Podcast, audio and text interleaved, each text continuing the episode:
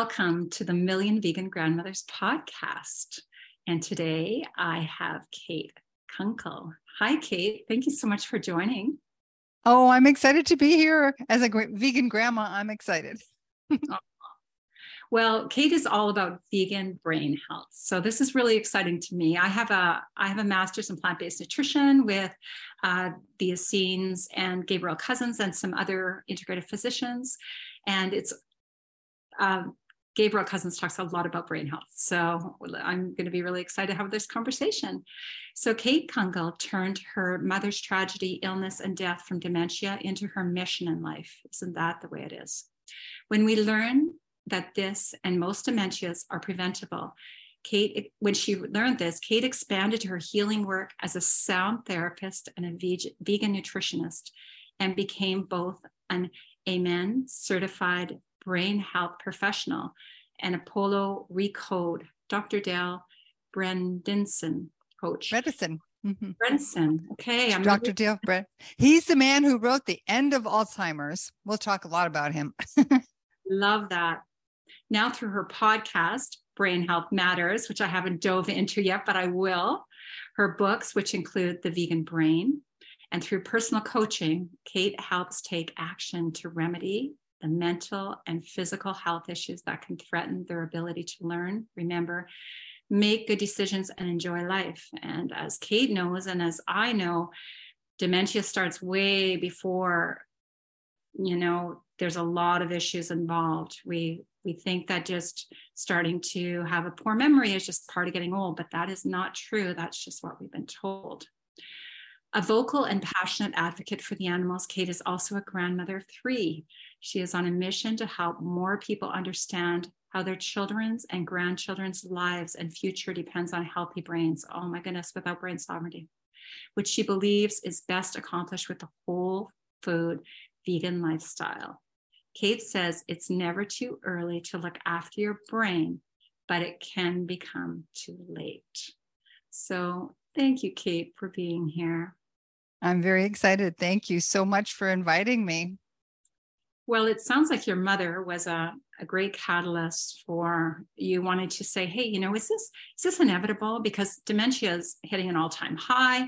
Gabriel uh, said that when And he's been a vegan since the seventies. He said that when we went to this really low fat diet, what they did to make things taste better was increase the sugar in processed food and packaged food. And that's when brain sovereignty really started going down.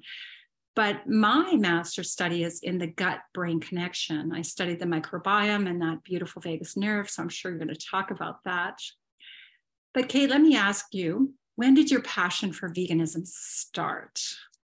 It started in nineteen eighty-nine when I saw a, um, back then, of course, there was no online anything. It was a, a brochure from PETA, and it was the story of a downed cow. And boy, it broke my heart. I grew up in a farming community. That's what I knew. Um, but when I read this story about this poor downed cow, uh, that was it. I went completely vegan right away. Unfortunately, as is the case back then for many of us who tried it and didn't have any background or education, it was just passion. Um, I didn't do a very good job of it. I, I got kind of sick because I was also just starting a new business and I didn't have much time. So I would go to a restaurant and I would have broccoli and a baked potato, which is fine, but not every day. And um, the neighbors down the way had a, a hot dog stand. Of course, I wouldn't eat the hot dogs, but they brought in soy hot dogs for me. So if, on, from time to time, I would have that. But that really was the extent of my food. I was eating very poorly.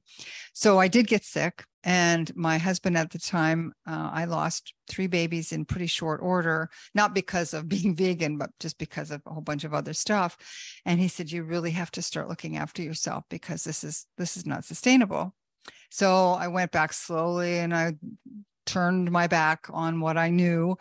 And um, then ten years ago, I went full on again because of my mom, because of what I learned. Firstly, I was diagnosed with rheumatoid arthritis twelve years ago.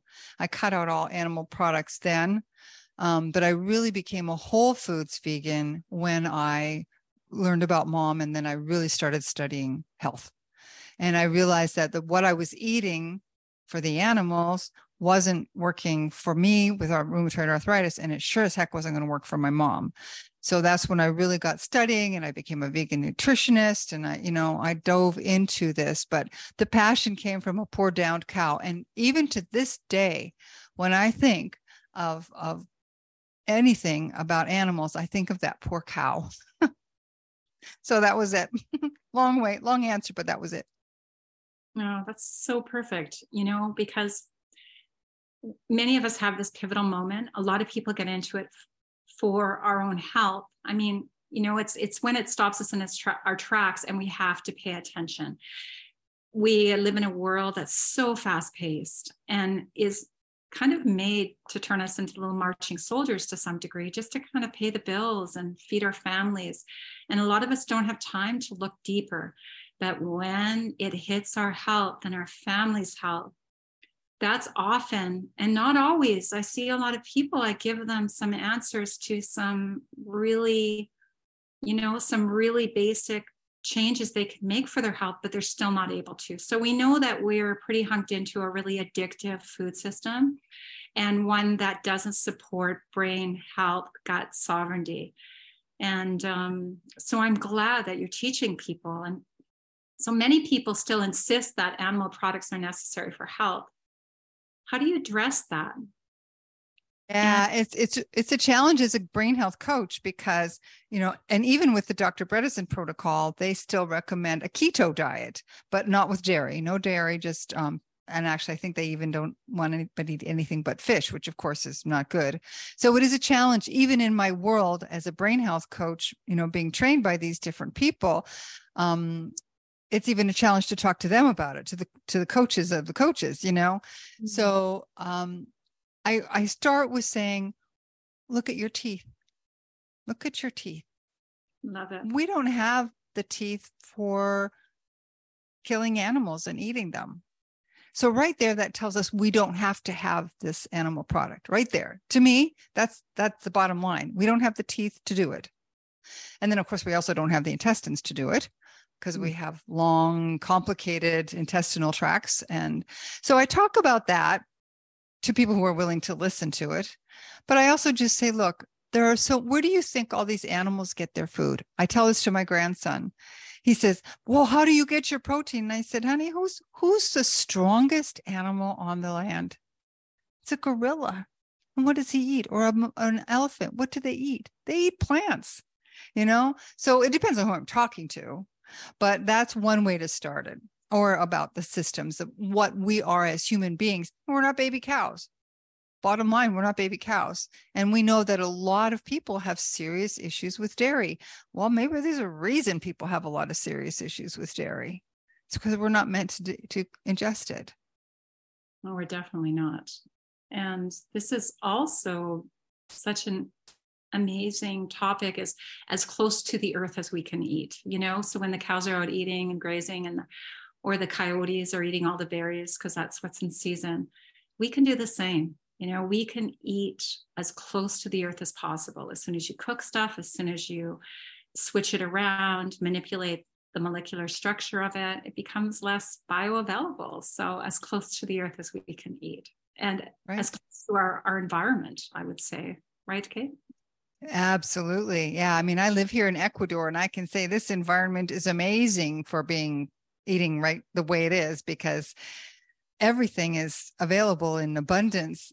Although a lot of people eat a lot of fish here, where I live on the coast, so a lot of people eat a lot of fish, um, and it's everywhere. But there's also vegetables and melons and like so many amazing foods. And I can go out any day. I have a garden here on my property as well. I can grow all year round. So I'm very fortunate to be able to eat fresh fruits and vegetables basically all year round from my backyard, basically. Right. So everyone in Ecuador that eats a lot of fish, they're just doing it because that's what they thought they should do. And that's what they were taught. They were taught. But they, there's not a, a food shortage supply. So in some cultures, maybe way, way up north in northern Canada, there might be the odd community that needs to still eat flesh. But we know that oh, yeah. Ecuador or India, there's no reason anymore. Maybe one of the um, Spanish grandmothers may be able to present, do a beautiful presentation for some of the people that you live near, you know, saying that we have plenty of food, and maybe the traditional ancestor way was without, without touching, you know, any of the animals that are in the, the water, any of the swimmers. Mm-hmm. Yeah. Yeah. I'm like, where I am on the coast is very different, of course, than in the highlands. That's a completely different um, food um, culture in the highlands. It's very different. Yeah. So it just depends on where you are. And like you said, up in the northern parts of Canada, then mm, there's not a lot of fruits and vegetables. There aren't a lot of fruits and vegetables. So yeah, you're going to have to eat what's, what's there. Right. Right. Can you do a little comparison on the different diets that you have been researching that are quite popular now and how they can impact the brain? You know, for myself, I just got a, a letter from a beautiful friend of mine, an email from Doctor Shelley Ostroff, who started um, many communities, including the World Water Law. And she said, you know, one of my vegan friends has decided to go on a carnivore diet. And she really... know if I could put together a letter to, you know, talk not only about the animals, because he already understands that piece, but he wasn't feeling well. And that's kind of what you talked about on your vegan diet. So many people go back, go back because they're not eating in a way to thrive. There's, there's junk food vegan, and then there's a way to eat and also to support our biochemical individuality. You know, we're individual by design, and our gut is always changing. And for me, when I went vegan and I was healing Crohn's for a while, I really craved, um, I, I really craved a bit of fresh food, because I didn't get into veganism for the animals. I didn't under, I knew, but I didn't know yet. And I just really needed a higher protein diet, and I wasn't doing well with lentils in the beginning and stuff like that. So I had to eat more sprouts, and then I really introduced spirulina to my diet, which which was so amazing. And so it's also becoming biochemical by design. And even teaching my partner, he says lentils seem to get create a little bit of gout, he, my vegan partner, that when he sprouts them, they they mm-hmm. don't. So it's kind of a long-winded end of the question that I asked you. Well, I think I think for many people, you know, we hear about the keto diet being so important. And in, in Doctor Bredesen's program, it's a keto diet. It's called, they call it KetoFlex twelve three. And um, the idea is to get your your brain to be burning ketones rather than carbohydrates, because that allows you to be sharper, uh, according to his um, protocols. And so keto, but you can be keto and vegan. You can get into ketosis as a vegan, absolutely. So, but that basically means you're burning fat. And that means you're going to eat more fat. And for many people, that means eating fatty fish. It means eating, um, you know, animal products that are high in fats. But we have this wonderful, um, like avocados have lots of fat. Um, coconut oil. I use a lot of coconut. Doctor Mary Newport's um, work in using coconut oil with, with brain health is amazing. And so I use coconut oil, and I recommend it to my clients all the time. Um, so keto is about getting your brain to your body and your brain to burn fat rather than carbohydrates. So it's a matter of getting the number of carbohydrates down so that you can burn this fat. And yes, it absolutely, for some people, that's how they lose weight. And that might be a good way to start, because obesity is a huge problem for many, many people. And it's also a, a risk factor for developing dementia. We know that if you are obese, you have a much higher chance of developing dementia later in life. So that's one way of doing it. But the other way is to do vegan keto. Same thing, only you're eating nice, clean foods. So that's the keto diet. We've heard about it now for years. I mean, when I was much younger, I was on, um, I was, I forget the fellow's name. He was famous for his protein and fat diet, and he ended up dying of cancer. So that tells you something. um, but anyway, that's the keto diet. And that because of that emphasis on animal sources of uh, protein and fat, um, you know, the problem with that is that you're not getting fiber. Anybody who's on that is not getting enough fiber. So that, you know, that as a gut health, you know, advocate, you have to get lots of fiber. Otherwise, you're not going to operate properly. And all of those meats are going to get stuck in the colon and the intestinal tract, which we talked about already, because it's ours isn't for, it's not designed for meat. It's designed for uh, um, vegetables and roughage, things we need more fiber. So that's the, one of the problems with keto. Vegetarian, of course, a lot of people do that thinking they're being kinder, and they're also trying to avoid some of the dangerous um, components of a diet with meat, because it's got so many, besides the ethical matters, also the earth itself doesn't much care for raising animals for food because it's so hard on the earth and the water. But um, so people do tend to cut that out for that reason, and also for their health, because red meat, of course, we know is connected to cancer, colon cancer, and many other cancers. And chicken, of course, is just bad on so many levels. Um, so they go vegetarian. However, dairy is highly inflammatory, highly inflammatory. And for many, many people, it's just not something you should be ingesting. Um, it can disrupt the gut microbiome. It can just disrupt so many things. So that's the problem with vegetarianism. That then the, then that you get into dairy, and um, that's just not good for the brain at all. Even even in the Bredesen protocol, they recommend staying away from dairy with with all the other stuff. So, and the carnivore diet, of course, well, it's just heart attack waiting to happen. I, I just it it amazes me that people consider that a carnivore diet is good for a people with with teeth that aren't carnivore teeth. We don't have, we can't digest raw meat very well either. People get very sick when they try to eat raw meat. You know, if you're going to be a real carnivore, then you'd be like a carnivore and eat raw meat, and we can't. Yeah, I know some people do, but that's um, that's another podcast that somebody else might want to take on. The dairy dairy thing though was huge, and I know the connection. I mean, I had continual ear infections. I was very allergic to dairy mm. as a baby and a, and a child, and and it was it was dairy. It was dairy for sure. And the asthma and dairy links un, unbelievable. You know, trying to get my daughters completely off of off of dairy products, you know, was a lot of work as adults. Um, adults who really love their yogurt and their cheese. And that's what often happens in, in the vegetarian world, is they increase the, the dairy products, you know, as, as demonstrated in the documentary Milked, Milk with an yes. E. Fabulous documentary. I recommend all of our listeners to please watch this documentary Milked, done in New Zealand by a Maori man, and showing that all the water, all the aquifers, all the water, rivers, lakes are contaminated because of, it's such a small country and there's such a lot of dairy production. So yeah. The elders are saying we can't swim anymore here. We can't drink from the water anymore. And they're even concerned about how they're going to start to transition to plant-based milk because they don't have enough clean water to even do that. So we know that dairy and And the dairy cattle are, as Doctor Sailesh Rao says, are one of the worst contaminators of the planet. Not by their, no, they're not, they're not doing it. Humans are, the humans that are raising the dairy. And then the cruelty involved. We never want yeah. to that as, as grandmothers, you know, we're here, we're here to protect the grandchildren of all species.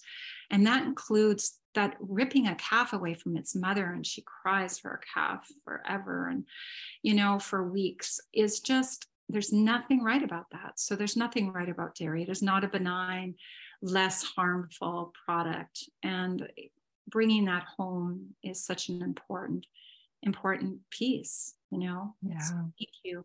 And so I do know from my own study, and I, and I read um, in some of your work, that you understand that inflammation and toxicity in the body, accumulated systemics, toxicity and inflammation are the root of all disease, including brain disease, and that we have this beautiful vagus nerve, this beautiful connection from our gut. I, I say it's like a tree. It's this, these roots all in our gut going up and into our heart and then into our brain.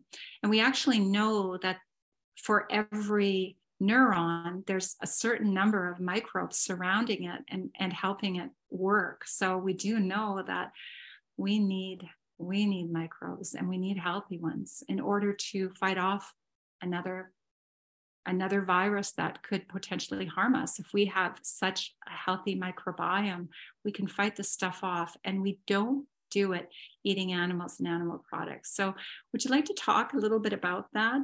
The, the toxins? The toxins and the gut-brain connection. Yes. So I can tell you, as a brain health coach trained by Doctor Bredesen, toxicity is one of the biggest issues of our time as far as brain. And it's the hardest one to reverse. It takes a lot of dedication and a lot of work to undo the effects of, of toxins. So when we think about the feed that goes into the poor animals that are are well, either with either producing milk or eggs, or that people are eating their flesh, the actual poor animal is full of these toxins because of what they're being fed. Genetically modified products, um, covered in glyphosate, which is a right there that disrupts your gut. A glyphosate is at, at its heart an antibiotic, and what it does is it not it doesn't just kill the bad bad bugs, whatever that is, it kills all of the bugs in our, our gut. And so that's why I truly believe so many people are not actually gluten sensitive. They're glyphosate sensitive, because the wheat and all other grains have been sprayed so mercilessly with these chemicals, including glyphosate, that it has become an endemic and toxin in our body. So that's why people have such problems. I mean, my brother-in-law, he was getting terrible eczema on his face, and they we said, cut out the gluten. Funny enough, it all cleared up, you know, and that's a, definitely a symbol of something going on in the gut. If you have rashes and that sort of thing, that's a gut issue at its root. So those are toxins. Just that alone is, is toxic. But we also have to watch the toxins that come from even our fruits and vegetables, right? We still have to be very cautious as vegans, because while we're we're enjoying all those wonderful foods that are close to the earth, we want to make sure they're not foods that are uh, poisoned, and toxins, including glyphosate and, and the million other um, weed and bug killers that are sprayed on them. So we know the Environmental Working Group has their Clean fifteen and their Dirty Dozen, and you need to pay attention to those. It's a very good thing to keep um, our bodies as clean as possible. It's impossible to be one hundred percent, right? The water is polluted. Even if we've got filters, even if we're getting spring water, there are still toxins, and they have a huge impact on our gut, and they have a huge impact on our brain. You were talking about that, the vagus nerve. This, it's I call it the communication superhighway. So we're sending information to all of our organs uh, back and forth. It's going. It's a two-way street. And so whenever we've got toxins, they just don't stay in the gut. They can go everywhere. So we have to be very cautious of that, because that also impacts then, if we have those toxins and we have inflammation from the toxins, that's going to make an impact on how our brains function. It is possible for things to get through the blood-brain barrier. We thought before, we used to believe that it was impermeable, but it is not. Those toxins can in fact go through, and, and that will impact our neurons. It will impact the way our our brain cells talk to each other, whether the the um, mitochondria have enough energy to send the message, whether the myelin sheath between, like that runs along the axons, whether it's going to be intact so those messages can go. It's like taking off the plastic coating on a an electrical wire. If you take that off, then the chances are the message isn't going to get where it needs to go. So those sorts of things can happen from toxins. So our diets, then we have to be very careful. What's what's in what's in our mouth? What are the components in there? And unfortunately, even if people are saying it's it's pasture raised and grass fed, it's still usually full of toxins, because for everything that we eat, it goes into our flesh, but it's magnified for some poor animal who's being raised for its meat. Those toxins are magnified over and over and over again as they eat, and they put on weight, and a lot of it is fat, because that's what they are raised for, with the fat marbled through. Good beef is marbled with fat. So the toxins really stick to that. So that's a big sign right there, um, that, that we shouldn't be eating the meat just for the toxins, just for the toxins, because it's all concentrated in those products. Think of the, the breast milk of even human mothers now. how how many chemicals and toxins are in there. It's it's like everybody has it. Imagine what's in the, the in the breast milk of a cow. Those toxins are in her breast milk as well, being magnified over and over again as it becomes concentrated in milk or in cheese and butter. So high on the food chain, so very high on the food chain. And yeah, and we are we are exposed to so much more toxins in our environment. So we have to work harder, much harder than our grandparents had to, you know, to release this. And I know there's a lot of grain and wheat growing in Canada. I live in the prairies of Canada, lots, and they desiccate it. So it's sprayed with Roundup. It's sprayed with glyphosate just before they harvest it. The non-organic, the non-veganic grains are sprayed with Uh, chemicals to dry it, to dry it quickly so they could harvest it. So this is this is how crazy we've gotten. And we know to be certain that we need to protect ourselves. We need to protect our brains because, you know, we could have a lot of plans. We could be doing a lot of great work, but if we lose our brain sovereignty, we're mm. over. We, our work here is done. And so we must, must, must protect our brain sovereignty. Yeah. Yes. Oh, one hundred percent. Yeah. You can't make good decisions. You can't plan. You can't, you can't do anything without it. It's, yeah. It's the control center, master control. Love and service is my friend's motto. Love and service. We're only here to love and serve. And it's really hard to do either one of those with, yes, without our brain sovereignty. And, you know, that kind of brings me to the second last question I would like to ask you today. Sure. And it's about spiritual health. What does spiritual health have to do with brain health? And how does that impact being a vegan? I know for myself, there was such a spiritual upgrade when I went vegan that I wasn't expecting. There was yeah. a, a knowing and a deeper connection. I had been doing, I've been doing spiritual energy work for a very long time. I'm a registered massage therapist, but I started studying with lots of different spiritual traditions. And I just felt it was so much easier for me to connect and know the right answer. So yeah, maybe you'd share a little bit about that. Yeah, it's, it's a couple of different reasons. I think partly because when our body is not, again, filled with the toxins or the, when we can, um, when our bodies themselves are more pure, it is much easier to get into a state of mindfulness and thoughtful action because we're not full of toxins. Our body isn't fighting itself to, to stay upright, to continue operating. And from there, it goes to the brain because that connection is always there. So that's part of it. But I also believe that firstly, we have four, I call it the four pillars of spirit, of, of brain health, body, mind, and spirit, but it's also social connection. So there are four, but spirit is such a big part of brain health because we need to have purpose. We need to feel like we're here on this planet for something. And that's why for so many people, when they retire, their brain function goes right down because all of a sudden they have no purpose. Why are they here? They're watching T V or playing golf or like doing nothing. They're not, con- they feel that they're not contributing. They feel that they have no purpose. So a big component of the spiritual health part of the brain is that we need purpose. And, and for me, my purpose is to help others with their brain, but it's also to protect the animals. And um, I think that that as one focus for the vegan, the vegan brain is going to be more healthy just because of that, because of the focus. But also, as a vegan, we are not ingesting the fear, the pain that the animals have ingested because that energy never goes away, right? Energy never stops. It just changes form. So if those poor animals are fearful, they're in pain, they're lonely, they're isolated, they're entrapped in some horrible birthing crate.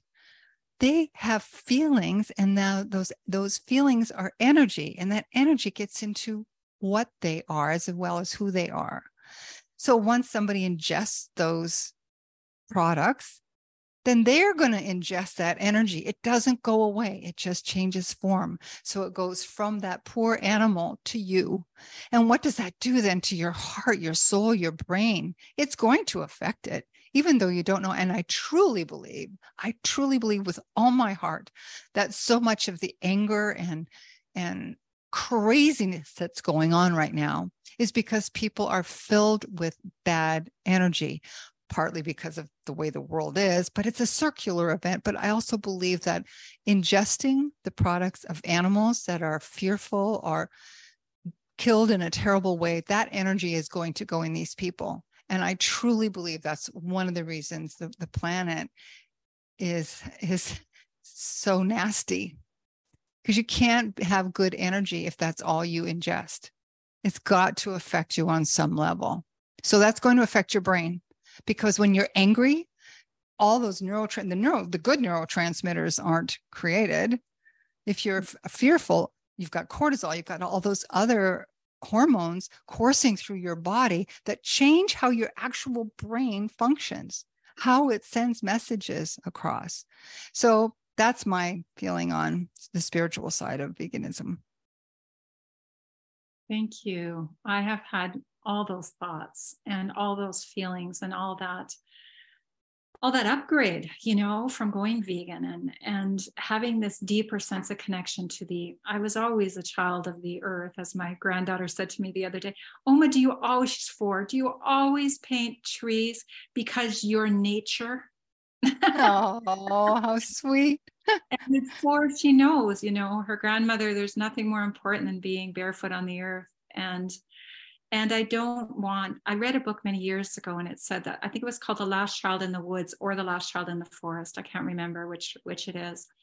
And it was, it was preparing us for what will happen if the children lose their connection with nature, if they're on these devices all the time, and how much sovereignty they're going to lose just not being connected to nature, and that deep ability to source the right action by being connected to nature.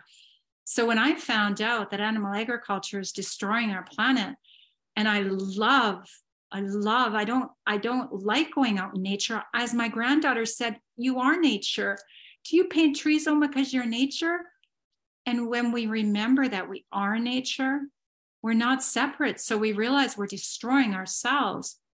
And my book, Earth Gut, was written and named for that reason. The subtitle is The Story of Peace, Love, and Microbes, because Earth is our gut, the earth we partake in, that we praise or we poison. That's what's going to show up in our gut. As you mentioned earlier, it shows up in the umbilical cord of mothers. The difference between the, the amount of neurochemicals in the umbilical cord of a mother that's vegan, whole food vegan, and one that's not, there's been research done on that, is quite different, up to two hundred neurotoxins in umbilical cord of an, that's what the babies are being fed. And sometimes less than a handful for a vegan whole food, organic vegan whole food mother. So there's a lot of reasons for us to protect our children right from the very beginning. We are here to protect our children. And this isn't, this isn't difficult, is it? I, I mean, I teach, my greatest passion when I teach food is, let's just see how easy it is. And I have my food processor out and it's like, we're going to make a cabbage salad. And at the same time, we're going to have our sauerkraut because I'm just going to massage a little bit of salt and no, no, no, no, no. And I love, I am so passionate to make people realize it tastes so darn good.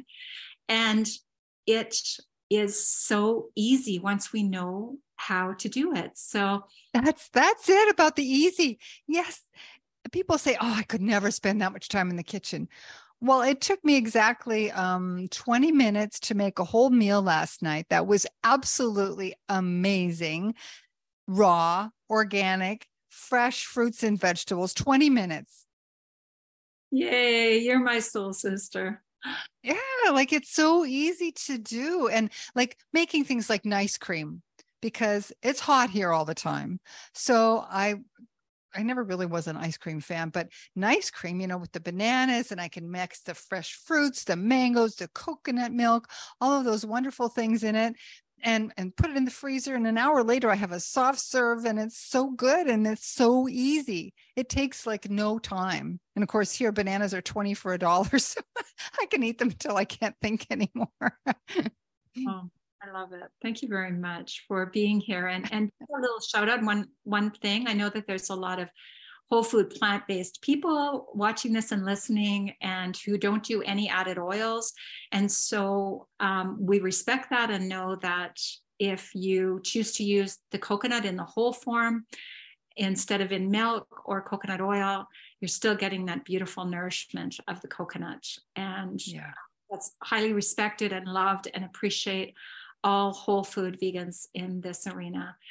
And here we are, big shout out for our grandmothers that are rocking it, right? Look at this. I don't know. The grandmothers I talk to, the vegan, the vegan grandmothers I talk to say they're busier than they've ever been. So they just have lots. Once you get passionate in this and you know that you're here to protect human, to create human earth and animal liberation for our children, for the next seven generations, if this will be, and for ourselves, so that we can walk in and be the representation of what growing old looks like, right? I mean, I'm super excited about that, right? My my grandson is always getting from his father that vegans can't be strong. So I have this argument with his father, this gentle argument with his father through my six-year-old grandson.